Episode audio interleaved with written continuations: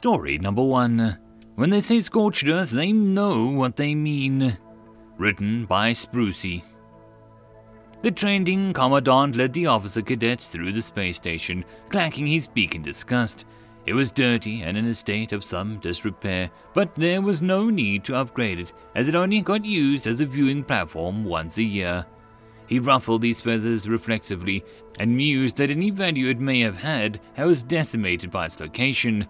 They arrived in a room notable only for a large window out of which a husk of a planet could be seen. The cadets lined up dutifully and settled into whatever parade rest looked like for their respective species. The commandant stood looking out the window briefly before turning around and smartly to address these cadets. "This is a planet formerly known as Guitar. They say formerly because it has been struck from the galactic charts to avoid anyone accidentally ending up on the planet. It is much too dangerous. Cadet Jiraar, how long would you suggest this planet has been barren for?" Jiraar pondered the question. His family ran a mining business, and so he had some experience assessing the conditions of planets. The time that planet had been dead for offered some hints as to what materials might be available. "So, I suggest it's been barren for at least 5 centuries, although I can't be more specific than that. There are some inconsistencies that make it very difficult to be sure." "A fair assessment, cadet. What would you say if I told you that it has been barren for only 50 years? There was a gasp from the cadets. It didn't take a mining expert to see the state the planet was in had only been caused 50 years ago was shocking. The commandant smiled with gratification. He started pacing in front of the window, the dead world reflecting his piercing eyes. "We could teach you the folly of the Jiraar back at the academy, but we feel the destruction has to be seen to be fully appreciated. A civilization on the cusp of joining the galactic community once called this planet their home. Unfortunately, political turmoil meant that the cultist Zeliot gained power on the planet, and so the civilization changed. They had a technology to go galactic, but didn't want to, instead believing that to leave the one true planet would be heretical. That is, until their resources started to run out. The religion's tenets did not include sustainability. The supreme leader could feel his power slipping, and so he looked beyond the solar system to another nearby." The commandant hesitated almost imperceptibly, but Cadet Sari took at bait. "Sir, sorry to interject, but I thought their belief was that leaving the planet would be heretical." The commandant smiled, happy in the knowledge that this brood of cadets were doing incredibly well. "Perceptive as always, cadet. Yes, this seemed to go against the central commandment of their religion. But by a lucky coincidence, the supreme leader had a vision that told him that this planet had been put there by the god and that it was theirs by right. Unlikely this planet was already inhabited by another civilization who, whilst they had the technology, had yet to join the galactic community because they were too busy fighting amongst themselves." As he turned to pace back, he noticed a tiny jolt of realization shudder through the body of one human in the cadre, the first human to ever enter the academy. The commandant had wondered if Cadet Jameson would recognize the description. This interplanetary war continued for a short while, but the Gutarians had underestimated this new species entirely, and ironically had been the very catalyst this society needed to unify. Well, a world spent warring against each other means that when the world wars against another world, the outcome is all but inevitable.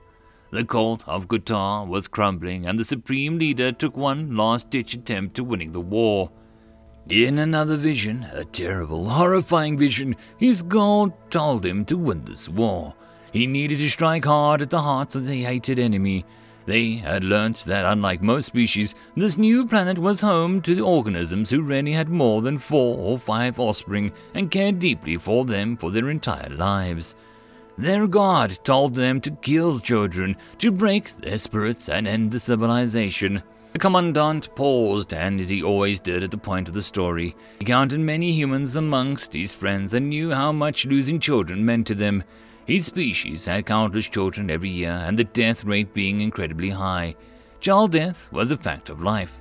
He glanced at his cadets, seeing their postures that they were actually interested in what he was saying, and that they had not slipped into the what he called parade sleep, where a cadet could get some rare rest time. The best soldiers could keep their eyes open so that when challenged by a senior officer, they would be able to give a credible answer for working up properly. The commandant perched on the ledge in front of the window, resting his old bones. As you can imagine, it didn't end well. By this point, the Gutarians had enough intelligence on their enemies that they knew what to target. The planetary defenses stopped a lot, but not all of it, and tens of thousands of schools, creches, and hospitals for the young were targeted. It was estimated that 500 million children died in that one attack. But it did not break the human spirit. The commandant glanced at Cadet Jameson and could see the muscles moving in the man's jaw. Instead, it forged them harder than any material known to sapient kind. Back on their planet, the Ketarians congratulated themselves for a job well done, until the cataclysm happened. Humanity, in their war-ridden way, had developed weapons so destructive that they dared not use them, lest another human uses it on them. They called this mutually assured destruction. He saw Cadet Sari practically straining against her own discipline and nodded at her, allowing her to speak. With respect, sir, that's insane, isn't it? It makes no sense to develop something without ever intending to use it, surely. The commandant clicked his tongue in mirth. Yes, Cadet, it does seem funny, but it seemed to work. What it also meant, incidentally, that they had developed ways of causing huge amounts of damage to a planet, but had never used it. Until now. They did several things after the attack on their young, and they did it extremely quickly, such was their rage. They retrofitted a huge craft that they had been developing for the fight against the Gutarians. They made it so that it would run on a skeleton crew, and that it would take a huge amount of damage. It carried two smaller craft with it. These smaller craft were not given their own engines of any kind, so they could carry more guns. They were called triremes and were fully automated. They were decked out with many guns as they could carry, and the ship was named Shiva.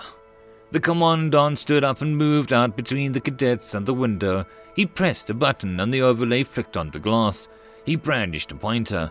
The overlay indicated where the dead planet was relative to its star and the rest of the system. Cadet Jorak, at what point do you leave the hyperspace in the system? Jorak stiffened, adjusted his vocalizer, and answered, Galactic regulations state that you should exit hyperspace at the outer edge of the star system to avoid accidental collision with planetary bodies. You can only exit hyperspace within system if tactics dictate, and only into the largest gap between orbits. He had sounded robotic, not only because of his vocalizer, but because it was one of the many regulations that had to learn by rote. The commandant nodded. He tapped the glass and it zoomed into the planet Kuta, where a dot glowed like it was a moon. That dot is where the Shiva exited hyperspace. The gathered cadets gasped as they lost their composure briefly, before remembering who was in front of them. The commandant had turned away from the cadets in anticipation of this. If he'd seen them, he'd have been forced to discipline them, and he had been in the game too long to discipline cadets for something completely understandable. I obviously don't need to go into detail about how crazy that is, but they were really, really angry. And not only that, they launched a superluminal round as they exited hyperspace. Cadet Harmer, what do I mean by that? Cadet Harmer's sprawl shuffled as she prepared a response. Sir, a superluminal round is when a munition is launched as a ship exits hyperspace, so that while the ship slows, the munition carries on at an extremely high speeds, causing extreme damage. It is an extremely difficult maneuver, sir, as the timing is critical. Too early and the round won't leave hyperspace. Too late and the round will be going too slow, meaning that it'll hit the ship that it fired. The commandant nodded. Yes. The only time it has been done effectively is this time, and it was extremely effective. A super dense, non-explosive round traveling at a significant fraction of the speed of light impacted the planet, vaporizing a large area of the planet's crust and exposing the core, spewing kilotons of material into the atmosphere. A third of the planet's surface was annihilated in one hit, and the rest would have been killed off within weeks as it stood. But that wasn't enough. The triremes launched and entered orbit immediately and started firing all their guns at the planet. spinning on the horizontal axis so that they could maintain a fire with the other set of guns while the first set cooled.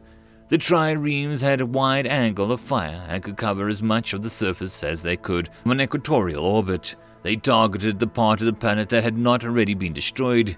As they did so, they impacted as many of the artificial satellites as they could, effectively cutting off the planet from the rest of the galaxy.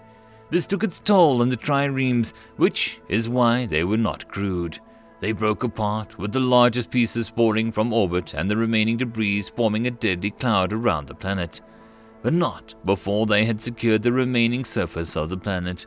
By falling out of orbit, they caused even more damage. As they fell, boosters fired, causing each ship to hit one of the poles of the planet. The commandant tapped the screen again, and figures appeared. The cadets stood there with their mouths open. At this point, a third of the planet was destroyed down to the core level. As this planet spins, you'll notice the crater. It has been smoothed by solar winds, but it's still there. Of the remaining surface, 80% is what we call colloquially blast. Additionally, the gases that had been blasted into the atmosphere had been wintered the planet. It was estimated that at this point, 90% of Gutarians had been wiped out. The humans, with one ship, had destroyed the planet to a level not seen since, but they weren't finished. At this point, representatives from the Alliance had arrived. They'd been monitoring the conflict in case they needed to intervene. A cataclysmic attack was deemed something that they should intervene in. As they arrived, they saw the final act of the Shiva. The commandant paused as he tapped the screen, causing a close-up of the infographic of the Shiva to appear. On the graphic, a small section at the rear of the ship was highlighted and shown separating from the vast bulk of the ship. That small section was the crew cab. It had a single-use hyperspace launcher, life support for the crew, and not a lot else. The other 99% of the ship was now a hulk, and with a little help from physics as the crew cab detached, it started drifting down to the planet. The Alliance observers scanned the object for explosives, and instead found it to be dangerous in a different way. It was a framework and composite into which it had been embedded radioactive materials, now known to be the sum total of all radioactive waste produced on Earth up to that point. It is still the most radioactive man-made object ever recorded. The Alliance observers were helpless. They could not approach that object as the radiation was too great. They could only do basic scans as the radiation disrupted their instruments, and so they had no idea that there was a remnant of a civilization left on the planet. Even if they had known, the debris field caused by the triremes made it all but impossible to get down to the surface and back up before the Hulk impacted. They watched as it descended. The humans had planned it meticulously, so the Hulk approached the planet, the bulk of the remaining 20% of the untouched surface span underneath it. It had lost a good proportion of its bulk into the atmosphere, but had enough left to wipe out what was left of the survivable part of the planet. In the impact, hundreds of thousands of tons of radioactive material spewed into the atmosphere and circulated in a turbulent currents caused by the attack. Not only that, the impact had managed to get through the crust and the core of the planet, effectively poisoning it with radioactive material as well. The commandant's side, the cadets were deathly silent, in awe of the destruction that had been described. He found this moment bittersweet. On the one hand, he reveled in his ability to tell the story. On the other, the story itself was horrific. The planet had been totally sterilized, rendered down to the core into two places, surface turned to glass everywhere else. Atmosphere and magma poisoned with radioactive material, planet put into eternal winter with dust. The changes in mass and impact on the core would cause the planet to lose its atmosphere within a decade. Apart from a few thousand who were off-planet, the Gutarian species had been wiped out entirely. In one foul swoop, humanity had won the war in the most brutal way possible. He tapped the screen. The graphics disappeared and the cadets stared at the planet with a shocked appreciation of what was put in that state. Now, you all know that humanity has been accepted as associate members of the Alliance and that this wasn't that long ago. The humans responsible for planning and carrying out the attack, including the presiding leader of their world at the time, took full responsibility for the attack and were imprisoned. They also signed an agreement that they would never carry out a similar scale attack again. These were both prerequisites for them joining the Alliance. The records of the events were classified. Anyone who was interested enough to research what happened to the Gutarians would find details of natural extinction event. We have got a special permission to show our officer cadets all the lessons we want to teach. And I must admit, it is funny feeling giving this lesson to the first human ever to attend the academy. He glanced at Jameson, who looked as shocked as the others. Cadet Carrie, what lesson have you learned? Carrie clicked her mandibles in response. Sir, with proper planning, a small force can defeat a much larger force. The Commandant smiled. Not often the first response, but yes, that is a lesson we would like to take away. Proper planning is crucial and effective action. Cadet Jameson. Jameson looked shocked at that he was asked. He was still struggling to comprehend this action and the past of his species. Sir, ensure that any action you take, you can deal with the consequences of it not going as you expected. Good, the Commandant replied. The Gutarians were not even considered the plan not working. If they had, they might not have carried it out. As it is, who knows if they could have done anything about it. He stopped in front of the center of the cadets and turned to face them. There is a final lesson that we would like you to take from what you've learnt. Any ideas? The cadets were silent. There was one they were all thinking but didn't think it was appropriate to say it. The Commandant glanced between them. It is rare anyone gets this one, but it is a simple argument, all the more pertinent considering your colleague Cadet Jameson and the humanity becoming a larger part of the Galactic Alliance.